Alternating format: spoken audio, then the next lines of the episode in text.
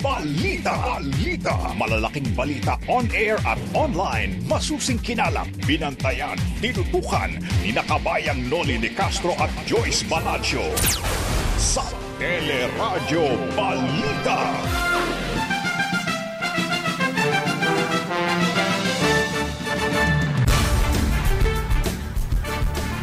Mga bagong kaso ng COVID-19 muling sumampas sa mahigit 8,000. Pinangangambahang tumaas pa sa mga susunod na araw ayon sa Octor Research Group.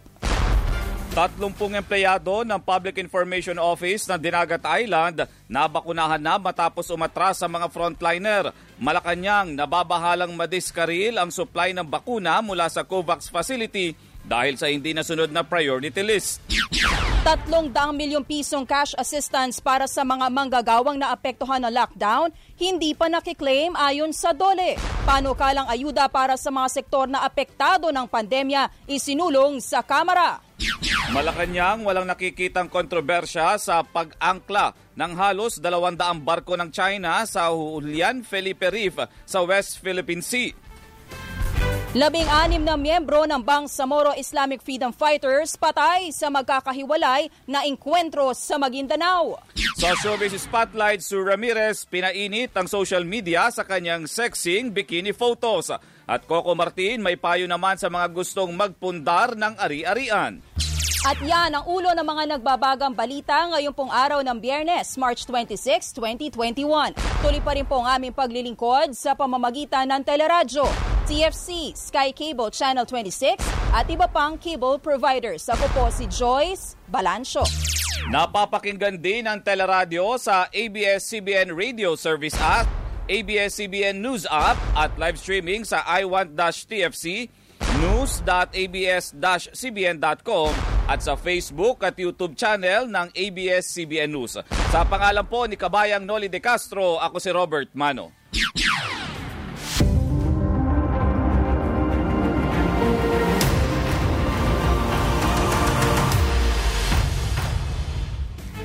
Mga kapamilya, umabot na po sa mahigit 693,000 ang mga kaso ng COVID-19 dito po sa ating bansa. Ito'y matapos madagdag ang nasa 8,773 na bagong kaso na pinakamataas mula nang tumama ang pandemya sa bansa. Sa mga bagong kaso, 4,895 ang galing sa Metro Manila.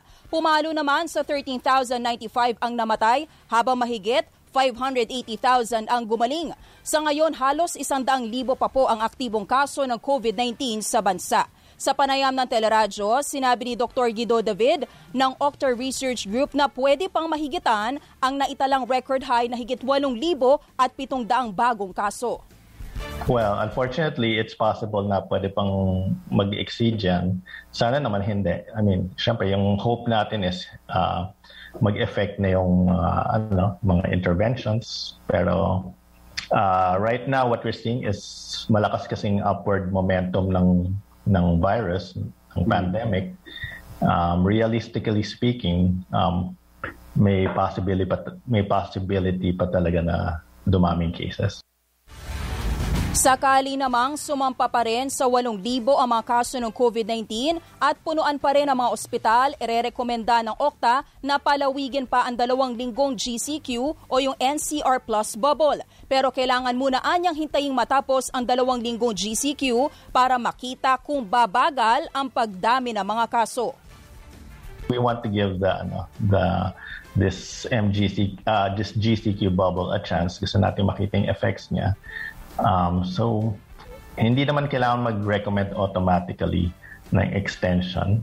Pwede naman natin tingnan how it will affect um, if um, may mataas pa rin yung cases to, or tumataas pa rin. Hmm. And then maybe we can recalibrate our strategies. Si Dr. Guido David ng Octa Research Group. Inatasan ng Interagency Task Force sa mga pribadong ospital na itaas sa 30% ang kanilang COVID bed capacity. Pero ayon kay St. Luke's Medical Center President Dr. Arturo de la Peña, hindi madaling sundin ang utos dahil maraming dapat isaalang-alang. Okay, and wanted to, to increase our capacity even beyond 30%. But the limiting factor is the manpower needs because yung pagmaman ng COVID wards, it's different from non-COVID wards. Bukod naman sa private hospital, proble- problemado na rin ang mga ospital na itinalaga bilang COVID referral facilities. Sinabi ni Lang Center of the Philippines spokesperson Dr. Norberto Francisco na kailangan maghintay ma-admit ng ilang pasyente dahil punuan na ang ospital. One doctor could have to make rounds on about 81 beds. We're asking for understanding from the public that if they go to lung center uncoordinated or if they walk in, they risk waiting in the ambulance or in the parking lot because even the emergency room is full. Ang Philippine Pre- General Hospital umapela namang madagdagan ng 30 hanggang 40 doktor at nurse. Hindi ka agad ah, pag nag-open po ng ah, rooms, kailangan po ay talagang lalagyan mo yan ng tamang taong bilang. So, doon po ang nakikita namin minsan limitation dahil may kagaya na nasabi ko sa inyo, minsan meron kaming mga healthcare workers na nagkakasakit Oo. o kaya ay na naka-quarantine dahil na-expose sila. Humihingi nga kami, tumaasa na magkaroon kami ng reinforcement Si PGH spokesperson Dr. Jonas Del Rosario sa Amang Rodriguez Memorial Medical Center, 30 COVID beds ay okupado na ng nagkasakit na health workers. Sinabi ni Health Undersecretary Maria Rosario Vergere na handa ang pamahalaan na tulungan ang mga ospital na nakararanas ng kakulangan ng tauhan. We are contacting or coordinating with the regional offices so that we can be able to initially deploy uh, borrowed healthcare personnel from other regions while we wait for the hiring of these personnel. Tinutulan naman ng Alliance of Health Workers ang plano ng DOH dahil posible umanong malantad din sa COVID-19 ang mga nurse at doktor na bahagi ng reinforcement. what if kung itong mga nilipat nila o hiniram nila ng mga health workers ay mahawa? Eh, paano na yung mga naiwanan nila mga pwesto o mga hospitals? Sino na mag-aalaga ng kanilang mga pasyente doon if ever na mayroong tumaas din yung kanilang ah, cases ng COVID doon sa kanilang mga areas? O magkaroon ng mass hiring kasi nung pa namin yan, uh, uh, isinisigaw na dapat tuloy-tuloy yung mass hiring. Si Alliance of Health Workers President Robert Mendoza. Ipinauubaya na ng lokal na pamahalaan ng Maynila sa mga barangay chairman ang pagdedesisyon kung kailangan i-lockdown ang kanilang mga lugar. Sa inilabas na executive order ni Manila Mayor Isko Moreno, sinabing may kapangyarihan ang mga chairman na mag-lockdown ng barangay kapag nakapagtala ng mahigit 10 active COVID cases. Pero si Barangay 374 Chairman Peter Viray, aminadong nagdadalawang isip na mag-lockdown kahit may labing tatlong aktibong kaso na sa kanyang lugar. Nahirapan ako dahil marami sa kabarangay ko yung parang hindi na matanggap kasi yung kanilang paghahanap buhay. At kami naman, wala na rin kaming maipanustos na pangkain doon sa mga bahay-bahay. Si Barangay 374 Chairman Peter Viray. Nababahala si Pangulong Duterte na madiskaril ang 44 million doses ng bakuna mula sa COVAX facility ng World Health Organization matapos na sumingit sa pagbabakuna ang siyam na alkalde at ang aktor na si Mark Anthony Fernandez. Sinabi ng Pangulo na may listahan o priority group ang WHO ng mga dapat unahing bakunahan na dapat sundin ng pamahalaan. Iginiit din ni Presidential Spokesperson Harry Roque na posibleng maapektuhan ang supply ng COVID vaccines mula sa COVAX facility kung hindi masusunod ang priority list ng babakunahan. Mga mayor, tama na po yan, ha? Pag yan ay mag nagpatuloy, 44 million ang dosages ng ah, COVAX facility vaccines ang po pwedeng mawala sa atin. No? Um, so please, we ask for your indulgence. Maging ang DOH at DILG ay dismayado rin sa dahilan ng ilang alkaldeng hindi sumunod sa vaccine priority list. Kabilang dito si San Miguel Bohol Mayor Virgilio Mendez na sinasabing masasayang ang bakuna kung hindi ito maituturok kaagad. I just took the risk considering that uh, on the second line, qualified na rin ako being a senior citizen, di ba? Sayang naman dahil hindi naman daw talagang magamit na ito once na mabuksan. Sabi ni Doktor, damn if you do, damn if you don't. Correct. Baka sayang na rin yun eh.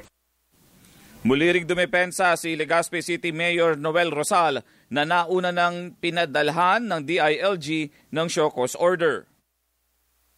Hindi naman ako nag-alista or nag-volunteer. Tinawagan ko pa si Director Vera, yung director ng uh, DOH Region 5. Ano ba ito? Allowed ba ito? Sabi niya, okay Mayor. Ginawa ko to hindi para sa akin. Ginawa ko to para sa Legazpi.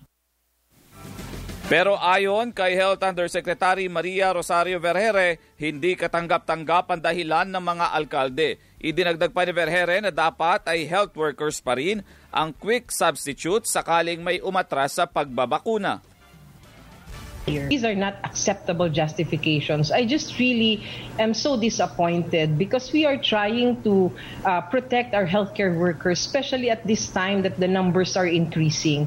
And we would want them protected because they are taking care of all of us. Iginiit naman ni Undersecretary Epimaco Densing na mabibigyan pa rin ng second dose sa mga sumingit sa pila. Pero hindi umanulusot ang mga lokal na opisyal kung, magi- kung hindi maging katanggap-tanggap ang kanilang paliwanag admin case po muna.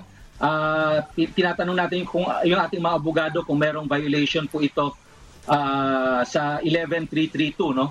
Pero at the moment it's administrative and we're very quick to the draw to send them the show cause orders so that they can respond right away. Si DILG Undersecretary Epimaco Densing. Ilang opisyal ng Dinagat Island ang naturakan na ng bakunang gawa ng AstraZeneca. Kabilang dito ang 30 miyembro ng Public Information Office na nabakunahan matapos umatras ang ilang medical frontliners. Sa tweet ni Public Information Officer Jeff Crisostomo, sinabi nitong dapat iturok na agad ang bakuna para hindi ito masayang. Samantala, iginiit naman ng aktor na si Mark Anthony Fernandez na walang naging paglabag nang turukan siya ng COVID vaccine ng AstraZeneca sa Paranaque City dahil bahagi siya ng priority sector na may comorbidity o iba pang mga sakit. Paliwanag po ni Fernandez na kasama siya sa quick substitution list dahil sa kanyang hypertension. Hindi anya sumipot ang ilang health workers na nakatakdang bakunahan noong lunes kaya isinalang ang ilang nasa substitution list. Sinabi naman sa teleradyo na miyembro ng Department of Health Technical Advisory Group na si Dr. Ana Ong Lim na healthcare workers din dapat ang nakalagay sa quick substitution list. Yung ginawa natin um, nung nag-roll out itong first week of March was partner institutions for the COVID referral centers ang uh, isinama dun sa quick substitution list and karaniwan sila yung mga malalapit dun sa kung nasa saan yung COVID referral center si Dr. Ana Ong Lim ng DOH Technical Advisory Group. Sinimulan na ng Pfizer BioNTech ang clinical trial ng kanilang bakuna para sa mga batang edad labing isa pababa. Ayon sa Pfizer, nabigyan na ng unang dose ng bakuna ang ilang volunteer sa naturang trial. Kabilang sa mga target isama sa trial ang mga sanggol na anim na buwang gulang. Umaasa ang Pfizer na may makukuha na silang datos sa ikalawang bahagi ng 2021. Sa kasalukuyan, inirerekomenda pa lang ang Pfizer sa mga edad labing anim pataas. Nauna na rin sinimulan ng Pfizer ang trial para sa mga edad labing dalawa hanggang labing lima at inaasahang lalabas na ang datos nito sa susunod na linggo. Nananatili pa rin sa Manila Northport Terminal ang ilang pasahero sa pag-asang makakasakay ng barko pauwi ng kanilang mga probinsya. Kahapon ay mahigit isang daang pasahero ang na-stranded sa pantalan dahil sa hinigpitang restrictions sa mga pupuntahan nilang LGU. Kabilang dito ang mga uuwi dapat ng Western Visayas kung saan bawal muna ang pagpasok ng mga non-essential na pasahero mula sa NCR Plus bubble. Bawal din ang mga uuwing residente sa Puerto Princesa, Coron at Palawan kung manggagaling sa GCQ bubble. Maraming pasahero rin po ang walang negatibong swab test result na kailangan sa mga pupuntahan nilang LGU. Dahil dito sinabihan ng Philippine Ports Authority ang mga pasaherong umuwi na at manatili muna sa Metro Manila. Yun lang ang papakiusap namin sa, sa kanila kung pwedeng uh, bumalik na lang muna sila sa pinanggalingan nila. Uh, otherwise, uh, and as you know, Jackie, we've done uh, efforts before, ano? Na nakikipag-ugnayan uh, tayo either sa DSWD uh, or doon sa LGU at uh, pag ganyan ang mangyayari, i-clear out yan, dadalhin yan sa mga quarantine facilities ano? Uh, or doon sa holding facility. Si PPA General Manager Jay Santiago. Hinamon ng Malacanang ang Commission on Human Rights na magsampa ng kaso kaugnay ng mga patayang iniuugnay sa war on drugs. Ito'y matapos ilabas ng CHR ang resulta ng kanilang investigasyon sa mga nangyaring patayan sa bansa simula ng ilunsad ang gera kontra droga ng Administrasyong Duterte noong 2016. Ang kinakailangan po gawin ng CHR, sang na rin sa kanyang mandato, eh kumalap ng ebidensya kada biktima ng sa tingin nila na illegal use of force sa panig ng mga state agents. At i-assemble yan at ibigay sa ating piskalya o sa ating NBI para sila po ay makapag-file ng kaso. Kung hindi po gagawin talaga ito ng uh, CHR, wala pong mangyayari kung dakdak lang sila ng dakdak. Halos anim na raang kaso sa Metro Manila, Central Luzon at Calabarzon ang iniimbestigahan ng CHR. Ayon kay CHR Commissioner Gwendolyn Pimentel Gana, lumabas na gumamit ng labis na puwersa mga pulis at talagang intensyon nilang patayin ang mga drug suspect batay na rin sa mga sugat na tinamo ng mga ito. Nakita din namin sa nature ng mga wounds sustained by the victims, eh medyo parang hindi necessary and reasonable force ang nagamit sa mm. kanila. Mm. You could see that from the wounds itself and the multiple uh, gunshots that a person received, you could show that there was an intent to kill. Aminado naman ang CHR na walang sapat na ebidensya para sabihing state-sponsored o may basbas ng gobyerno ang mga pagpatay pero may malaking pagkukulang pa rin umano ang pamahalaan. Igniit naman ng Philippine National Police na hindi nila hinihikayat na maging marahas sa mga pulis sa gitna ng operasyon. Wala pong polisiya nag, na naghihikayat sa ating mga kapulisan na maggumawa uh, ng marahas o extrajudicial way of uh, exercising their functions no, during the operations. And even if there are some violations being committed, we really are asking those people in the know, especially the witnesses, to file complaint against our police officers. Si PNP spokesperson Ildebrandi Yusana. Inihain sa Senado ang panukalang batas na layong parusahan ang red tagging. Sa ilalim ng Senate Bill 2121 o Act Defining and Penalizing Red Tagging, sampung taong pagkakakulong ang parusa sa taong mapapatunayang ng red tag. Sinabi sa teleradyo na may akda ng panukala uh, na si Senator Franklin Drilon na labag sa constitutional rights ng isang tao ang red tagging. Ang parurusahan lang anya sa ilalim ng panukalang batas ay mga taga-gobyerno dahil sila ang may hawak ng kapangyarihan. Dito po, uh, uh, uh, dahilan po sa uh, tingin nila, eh, tingin ng mga state agents, sa mga pulis, mga, pag ikaw ay uh, ay uh, ay uh, hindi naniniwala sa pamalaan, eh baka namang uh, aktivista ka at uh, miyembro ka na ng organisasyon na uh, hindi sumasang-ayon sa mga polisiya ng pamalaan kaya nire-red tag ka. At uh, ang, ang mabigat po nito, yung nare-red tag, eh, mm, namamatay paminsan kadalasan uh, pagkatapos mo red tag, eh, eh, napapas lang.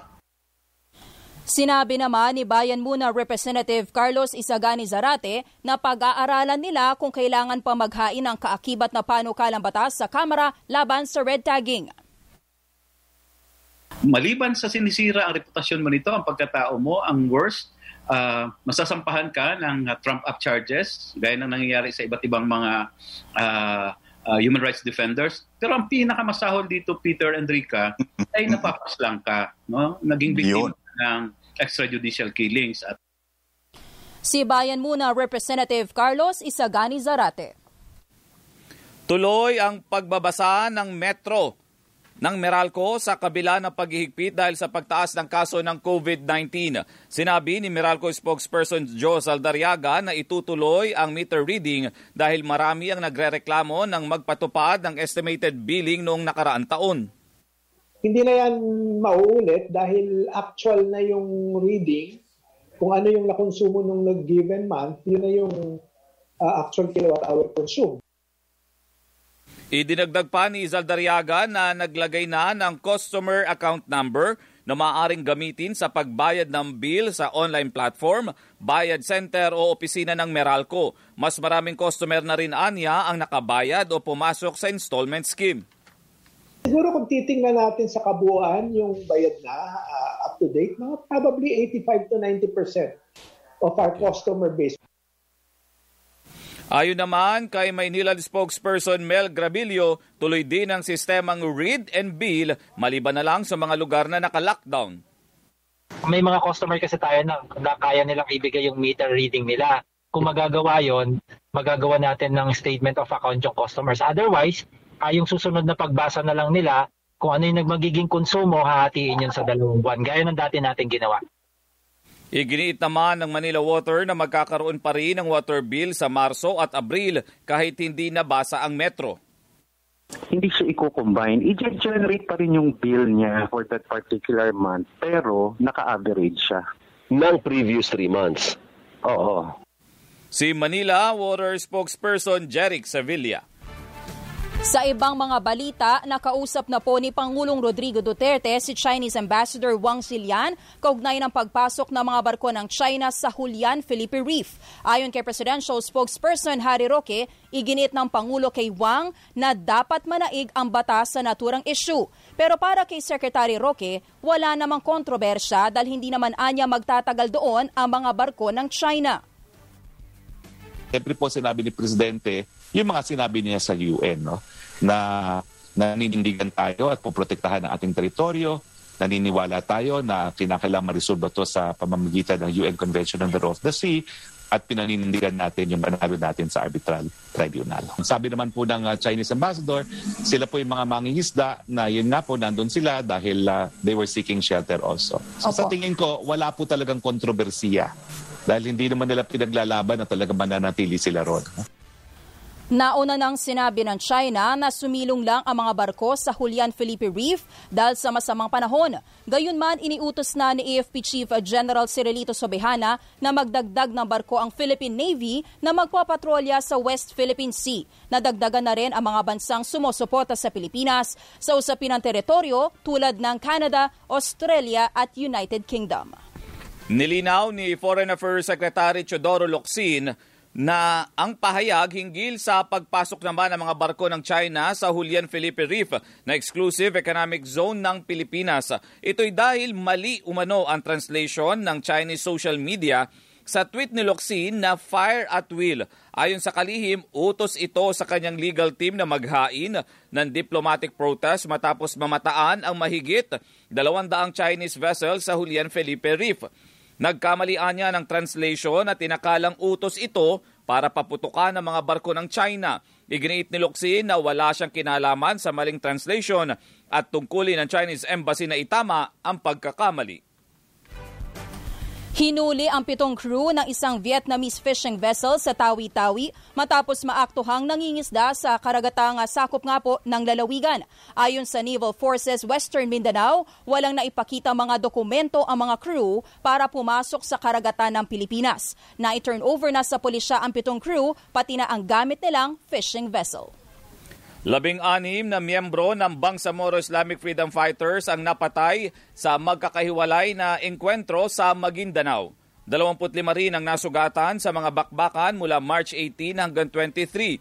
Nagsimula ang engkwentro sa Datu, Saudi ang patuan at umabot na sa bayan ng Sharif Agwak at Gindulungan.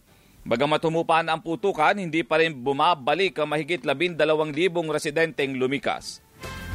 At abangan sa aming muling pagbabalik, isa pang bayan sa Leyte tinamaan na rin ng African Swine Fever.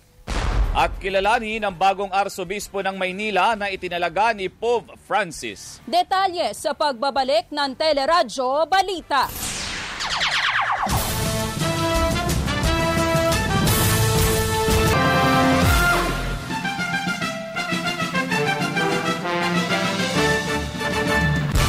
Nagbabalik ang Teleradyo Balita. itinalaga ni Pope Francis si Cardinal Jose Advincola bilang bagong arsobispo ng Maynila. Si Cardinal Advincola ang ika-33 arsobispo ng Maynila. Papalit siya sa binakanting pwesto ni Luis Antonio Cardinal Tagle na nagsisilbi ngayong Prefect of the Congregation for the Evangelization of People sa Vatican City. Mahigit isang taong na bakante ang posisyon matapos tumipad patungong Roma si Cardinal Tagle noong Pebrero ng nakaraang taon. Nabawasan ang pagiging masayahin ng mga Pilipino noong nakaraang taon dahil sa COVID-19 pandemic. Sa inilabas na World Happiness Report ng United Nations Sustainable Development Solutions Network, pang-anim na put isa na lang ang Pilipinas sa listahan ng mga pinakamasayang bansa mula sa 52nd place noong nakaraang taon. Bukod sa pandemya, kabilang din sa mga ikinonsidera sa survey ang GDP per capita ng bawat bansa, social support, life expectancy at kawalan ng korupsyon. Nangunguna pa rin ang Finland sa pinakamasayang bansa na sinundan ng Denmark, Switzerland, Iceland, the Netherlands, Norway, Sweden, Luxembourg at Austria. Nasa dulo naman ng listahan ng isandaan at apat na bansa ang Afghanistan. Samantala, hindi muna papayaga makabisita sa Ilocos Norte ang mga turista mula sa Metro Manila, Bulacan, Laguna, Cavite at Rizal hanggang Abril 4. Inanunsyo ni Ilocos Norte Tourism Office sa kanilang Facebook page na ito'y bilang pagsunod sa resolution ng IATF. Ang mga turistang may pre-approved bookings ay pinayuhang magpa-reschedule na lamang ng kanilang mga biyahe habang pwedeng ituloy ang scheduled trip ng mga turistang manggagaling naman po sa ibang mga lugar. Sa pinakahuling tala, umabot na sa 981 ang COVID cases sa Ilocos Norte at anim na ang namatay. Samantala, isinailalim na sa state of calamity ang Rojas Isabela dahil sa patuloy na pagtaas ng mga kaso ng COVID-19. Sa resolution number 21-020 ng Sangguniang Bayan na inaprubahan ni Rojas Mayor Jonathan Jose Calderon, idineklara ang state of calamity para magamit ng lokal na pamahalaan ang Quick Response Fund para matugunan ang problema sa COVID-19. Nasa higit isandaan at anim na po ang mga aktibong kaso sa bayan at pinangangambahang madadagdagan pa kapag lumabas na ang resulta ng COVID-19 testing ng 83 suspected COVID cases. Muling isinulong sa House of Representatives ang panibagong stimulus package para makapagbigay ulit ng ayuda sa mga sektor na apektado ng pandemya. Ayon kay House Speaker Lord Alan Velasco, dapat ipasa ang panukalang Bayanihan 3 dahil sa dami ng mga manggagawa at negosyong naapektuhan ng panibagong lockdown. Target ng panukalang maglaan ng 420 billion pesos na pondo para tulungang makabangon ang ekonomiya. Kabilang dito ang isa pang tranche ng Social Amelioration Program, wage subsidy, tulong sa agrikultura, allowance para sa mga guro at estudyante, ayuda sa mga nawalan ng trabaho at pondo pambili ng bakuna. Sakaling maipasa, lahat ng Pilipino ay makatatanggap ng tig-iisang libong piso, mahirap man o mayaman. Iginiit ng Malacanang na dapat matigil na ang karahasan laban sa mga wes at abogado sa bansa. Sinabi ni Presidential Spokesperson Harry Roque na nakatutok ang Department of Justice sa mga kaso ng pagpatay. Pero hindi anya nabigo ang pamahalaan na tugunan ang issue ng pagbabantay sa hudikatura. So of course, we fully support yung deklarasyon po na ating uh, hukuman at dahil tayo po ay nasa ehekutibo, ang uh, pangako naman po ng ating presidente ay ipatutupad ng ating mga batas at nagkaroon na nga po ng deklarasyon ang DOJ na talagang tututukan nila sa kanilang uh, bagong binuong uh, interagency ang mga pagpapatay din sa, laban sa mga abogado. Nauna nang naglabas na pahayag ang Korte Suprema na kumukondena sa report na umabot na sa mahigit anib na pong abogado at wes ang napatay sa ilalim ng Administrasyong Duterte.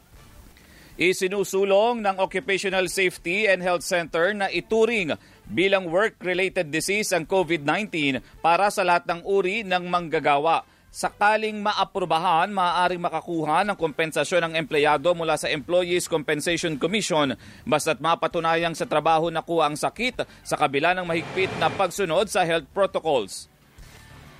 Malaking risk talaga yan. Yung mga PID, yung nako-commute, especially yung nako-commute. Kasi ang uh, ECC, they consider even yung um, transportation is already part of the uh, parang workplace, considered as workplace na rin yung. So, Eh paano kung doon pala sa bus, doon mo na na-acquire? So, hindi na, hindi na namimili yan kung doktor ka or uh, clerk ka or staff ka lang. Si OSHC Executive Director Noel Binag, makikinabang dapat sa ganitong benepisyo ang ilang empleyadong tinamaan na ng COVID noon tulad ng call center agent na si Linda Malinay na umabot pa sa mahigit isang milyong piso ang bayarin sa ospital. Wala po akong sahod, wala po lahat. Sabi ko kung Lord, kung makakaligtas ako dito, paano ko maliligtasan ng bill? 56 na po ako. Kahit magtrabaho ako, hindi ko kikitain ng 1 million. Sa ngayon ay pinag-aaralan pa kung magkano ang ibibigay na kompensasyon sa mga manggagawang magkaka-COVID sa trabaho. Tiwala rin ang OSHC na maaaprubahan ang kanilang rekomendasyon sa susunod na buwan. Samantala, 300 milyong pisong cash assistance para sa mga manggagawang naapektuhan noon ng lockdown dahil sa COVID-19 ang hindi pa nakiklaim sa iba't ibang remittance centers sa bansa. Ayon kay Department of Labor and Employment spokesperson Rolly Francia, ito ay sa ilalim ng programa ng kagawaran na COVID-19 Adjustment Measures Program o CAMP, tulong panghanap buhay sa ating disadvantaged o displaced workers o tupad at abot kamay ang pagtulong o AKAP. At kaugnay po ng balitang ito, makakausap natin ngayong umaga si Secretary Sylvester Bello III na Department of Labor and Employment. Magandang umaga, uh, umaga po, Secretary Bello, Joyce Balancho at Robert Manos sa Teleradyo Balita. Good morning, Joyce and Robert. Magandang umaga po. Opo, Secretary, unang-una po, malaki po itong halaga na to, 300 million na ayuda. Ano pong naging dahilan? Ba't hindi pa po ito nakiklaim? Ah, uh, siguro Kuminsan kasi may problema sa remittance center, Joyce. Alam mo, diretso mm-hmm. ang padala namin. Walang dinadaan ng kamay yung benepisyo mm-hmm. ng ating mga workers. Oo, so through remittance center yan. Pinapa, ano ko nga, pinapa-investi ko nga. Bakit? Pero halos isang billion ng pera namin sa mga remittance center eh. Mm-hmm. Pagka ako sinasagda naman nila yung pag-delay ng delivery. Mm-hmm. Oo. Opo. So yun ang problema, Joyce. So, pero nandiyan pa rin at um, makakarating din uh, sa ating mga manggagawa. Mm-mm. Ito pong 300 million na ayuda para po ito sa halos ilang uh, uh, mga manggagawa po. At least may pending applications po sa inyo para po sa ayuda na ito. Joyce, hindi lang 300 million yan. Mm-hmm. You are still talking about more than 2, 2 billion. More than 2 billion? Marami pa. Opo, mm-hmm. Joyce, marami pa. Marami pa para sa tupad, yung informal workers, meron pa rin para sa mga camp, lalo na doon sa mga nasa tourism industry, mm-hmm. at meron pa rin tayong pera para sa mga OFWs. Ah, opo. Ito po mga remittance centers po na ito, ito'y third party ko baga, no? Sa labas na po ito ng DOLE. Meron kayong kontrata o kasunduan sa kanila sa pagbibigay po nitong ayuda na ito?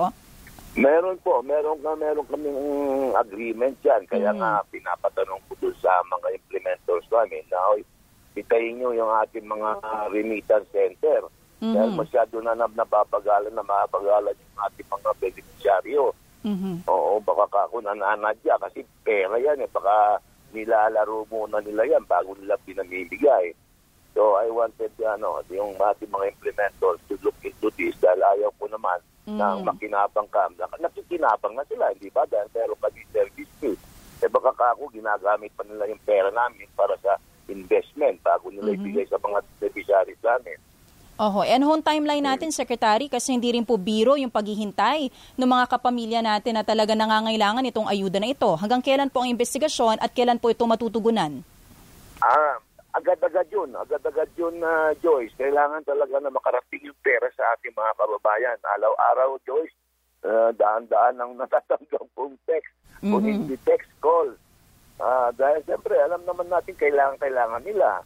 That's why I'm impressing on the minds of our implementers, our regional directors, na kailangan walang delay sa remittance sa ating mga beneficiaries. Opo. Secretary, nung ipinasa yung Bayanihan 1, good morning po, yung Bayanihan 1, yung Bayanihan 2, eh minadali po yan. Kayo po nagpap- nagpapuyat para lang maipasa yan. And then ito, medyo natatagalan po tayo ano, dun sa ating third party na magbibigay sana, makukuhanan ng pondo ng ating mga uh, kababayan. binigyan nyo na po ba sila ng ultimatum, Secretary, na dapat by this point in time o hindi dapat natutulog sa kanila ng mga ilang linggo yung pera? Kung hindi man Tama maklaim yan, ay dapat ibalik po ba sa inyo agad? Tama yan, Robert. In fact, already uh, directed our undersecretary in charge na kung hindi nila kayang bilisan ng delivery, Mhm. eh, let's consider itong mga bangko like RCBC na mukhang very effective sa kanilang remittance. Opo. So, that's a warning to this remittance center. Malaking negosyo sa kanila yan eh. Kaya dapat gawin nila yung trabaho nila para mapabilis yung pagdala, pag-abot ng tulong sa ating mga workers, formal, informal, at lalong-lalo na yung ating mga overseas workers. Opo. At do sa third party po na ito na mga ka-agreement ninyo, nagsabi na ba sa inyo or nagbigay po ba sila sa inyo ng report kung bakit may delay? O nalaman nyo na lang Yun na. po na may delay because dun sa mga magkiklaim dapat? Tama ka dyan, Robert. Nalaman ko sa delay, nalalaman ko yung delay na yan dahil sa reklamo ng mga beneficiaryo. Oo, umiiyak na sila sa akin eh. And I, I cannot allow that to happen. Opo. Kailangan mabilisan ang pag-deliver. Kailangan nila yan eh. Opo, kung nadidelay secretary at nagsusumbong sila sa inyo, eh ano daw po bang hinihintay o hinihingi nung ah, ah, third party na to para maibigay yung pera na para naman po sa kanila? Yun na nga kuminsan eh. Kaya ako kuminsan, nagiging dahilan yung mga, halimbawa, yung pangalan eh, ah, halimbawa, Robert Manyo. May Hmm. nakalag dapat junior. Wala yung junior, eh, dahilan para na iniimbestigan pa. Ako eh, kung certified naman niya ng OWA, na member siya ng OWA, Mhm. at nawalan siya ng trabaho dahil sa pen, pen, ano, pandemya na ito, eh ba't kailangan pa imbestigahan kung bakit walang junior? Eh, wala namang ibang ibang OFW certified by OWA. So, kuminsan ano eh, kailangan bantayan din itong mga remittance center na ito eh. Mhm. Opo, Secretary, bale po kung meron kayo mapatunayan na talaga may pananagutan or pagkukulang ang remittance center, ano po yung ah, haharapin nila na kung ano mang pananagutan, liabilities? Well, aside from ano, from canceling yung ano, yung aming agreement with them, we can also uh, get some damages from them. Oo. Opo, at ang DOLE po ay handa na mag-file ng case in case sa mga remittance centers na ito? Handang-handa. Handang-handa, Joyce. We will not allow that to happen to our overseas workers. Lalo, even not hindi lang mga overseas workers natin, pa rin mga itong mga informal workers. Alam mo kasi, Joyce, itong mga informal workers, these are the isang kain, isang tuka. Opo. Pag hindi nakakusa sa katuka yan, gutom yan. Mhm. Kaya we should be very considerate, uh, in, ano, sensitive in seeing to it that benefits that are due to them should reach them at the soonest possible time. Yun ang ano, ina-emphasize ko sa ating mga implementors. Eh, kung nakikinig sila, eh, sana po, huwag niyong pabayaan na ma-delay ang, ang mga benefits ng mga workers. It is unfair and, and ano, unjustified. Opo. Baka meron na lang po kayong mensahe, Secretary Bello, sa mga kapamilya natin hanggang ngayon, naghihintay ng ayuda. Sila po ba'y makatitiyak na meron pa sila mahihintay at maaasahan? Salamat, Joy, sa pagkakataon ito. I want to assure all our workers, formal, informal, and overseas, na yung kanilang benepisyo na gustong-gusto ng ating Pangulo na makarating sa kanila ay paparating po namin. May isang po. So, for the delays, but we will see to it na yung delay ay hindi na mangyari muli. Maraming salamat, Joyce and Robert. Ha? Thank Maraming you maraming. Thank you. Secretary. Opo. Thank you very much Okay po. Yan po si Labor Secretary Silvestre Bello III. Maraming salamat po, Secretary. Samantala, tinamaan na rin ng African Swine Fever ang isang barangay sa Carigara, Leyte. Isandaan at anim na po baboy sa barangay Par- Parag-um na sakop ng 500 meter radius ang pinatay para hindi na kumalat ang sakit.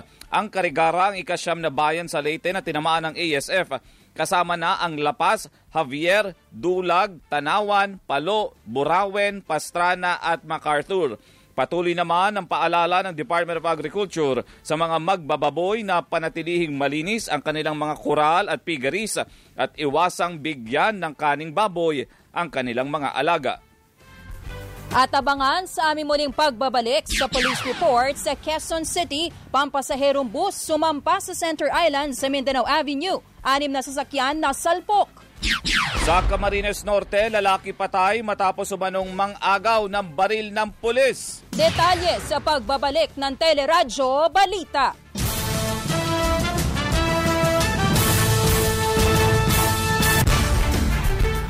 Nagbabalik ang Teleradyo Balita. Sa Rizal, mahigit isang daang pamilya ang nasunugan sa Barangay San Juan sa Taytay.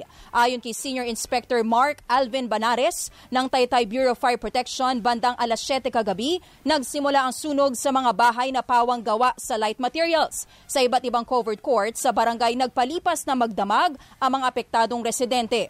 Samantala, sumiklab uh, naman ang grass fire sa Barangay Bakaw sa General Trias sa Cavite. Umabot sa unang alarma ang sunog bago naapula matapos ang kalahating oras. Wala namang nadamay na mga bahay sa nasabing sunog.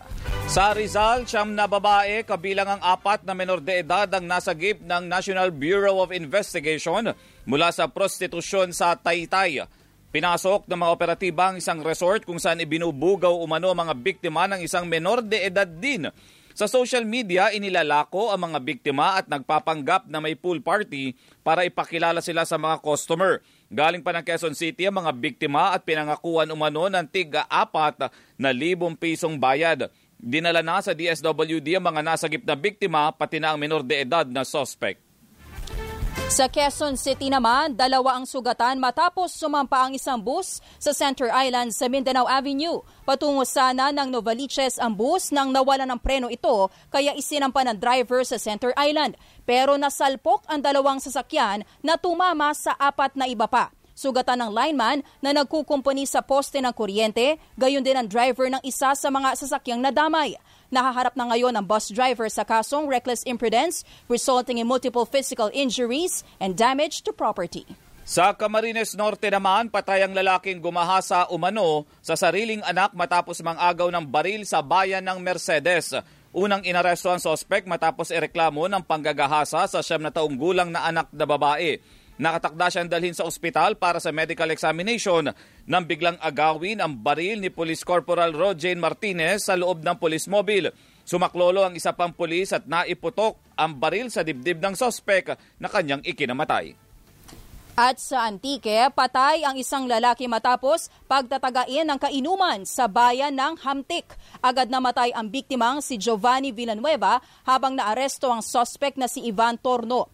Sa investigasyon, nagiinuman ng dalawa nang magtalo kaya kumuha ng itak ang sospek at pinagtataga ang biktima. Sinampahan na ng kasong murder ang suspect. Sa Davao City naman, patay ang isang preso matapos umanong mang-agaw rin ng baril ng pulis sa loob ng Toril Police Station. Ayon sa pulisya, ay sinasailalim sa booking procedure ang suspect na si Jemar Banilad nang biglang bunutin umano nito ang baril ni Police Corporal Rodel Bernal. Binalaan pa umano ng ibang pulis ang suspect pero binaliwala kaya binaril na siya ng mga pulis. Dinala pa sa ospital ang suspect pero idineklarang dead on arrival. Sa aming pagbabalik, Showbiz Spotlight mula kay Gainiel Krishnan.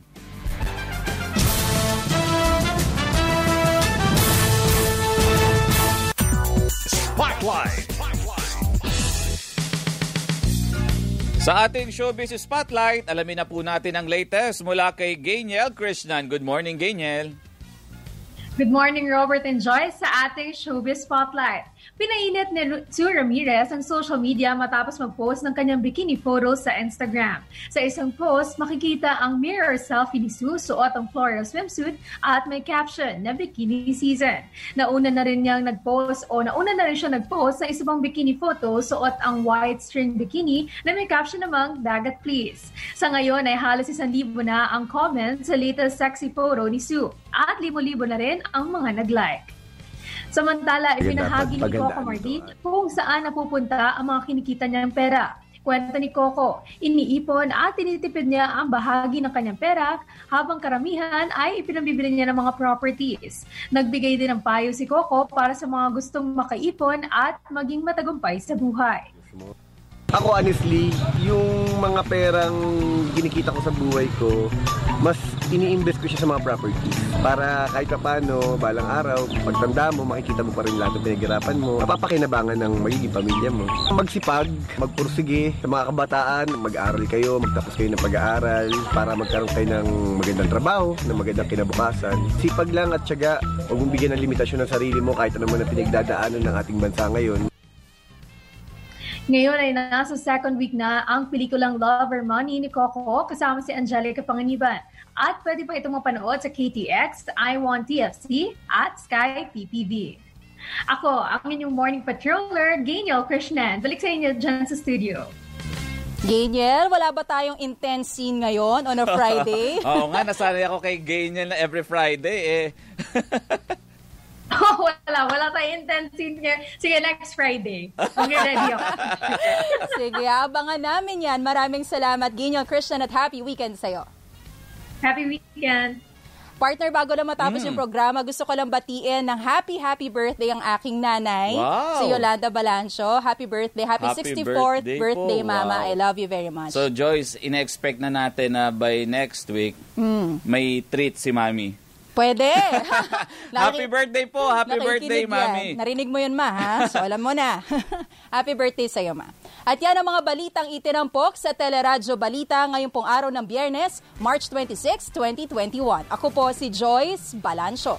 Muli, sa pangalan po ni Kabayang Noli de Castro, ako si Robert Mano. Tutok lamang po kayo, susunod na ang programang Kabayan.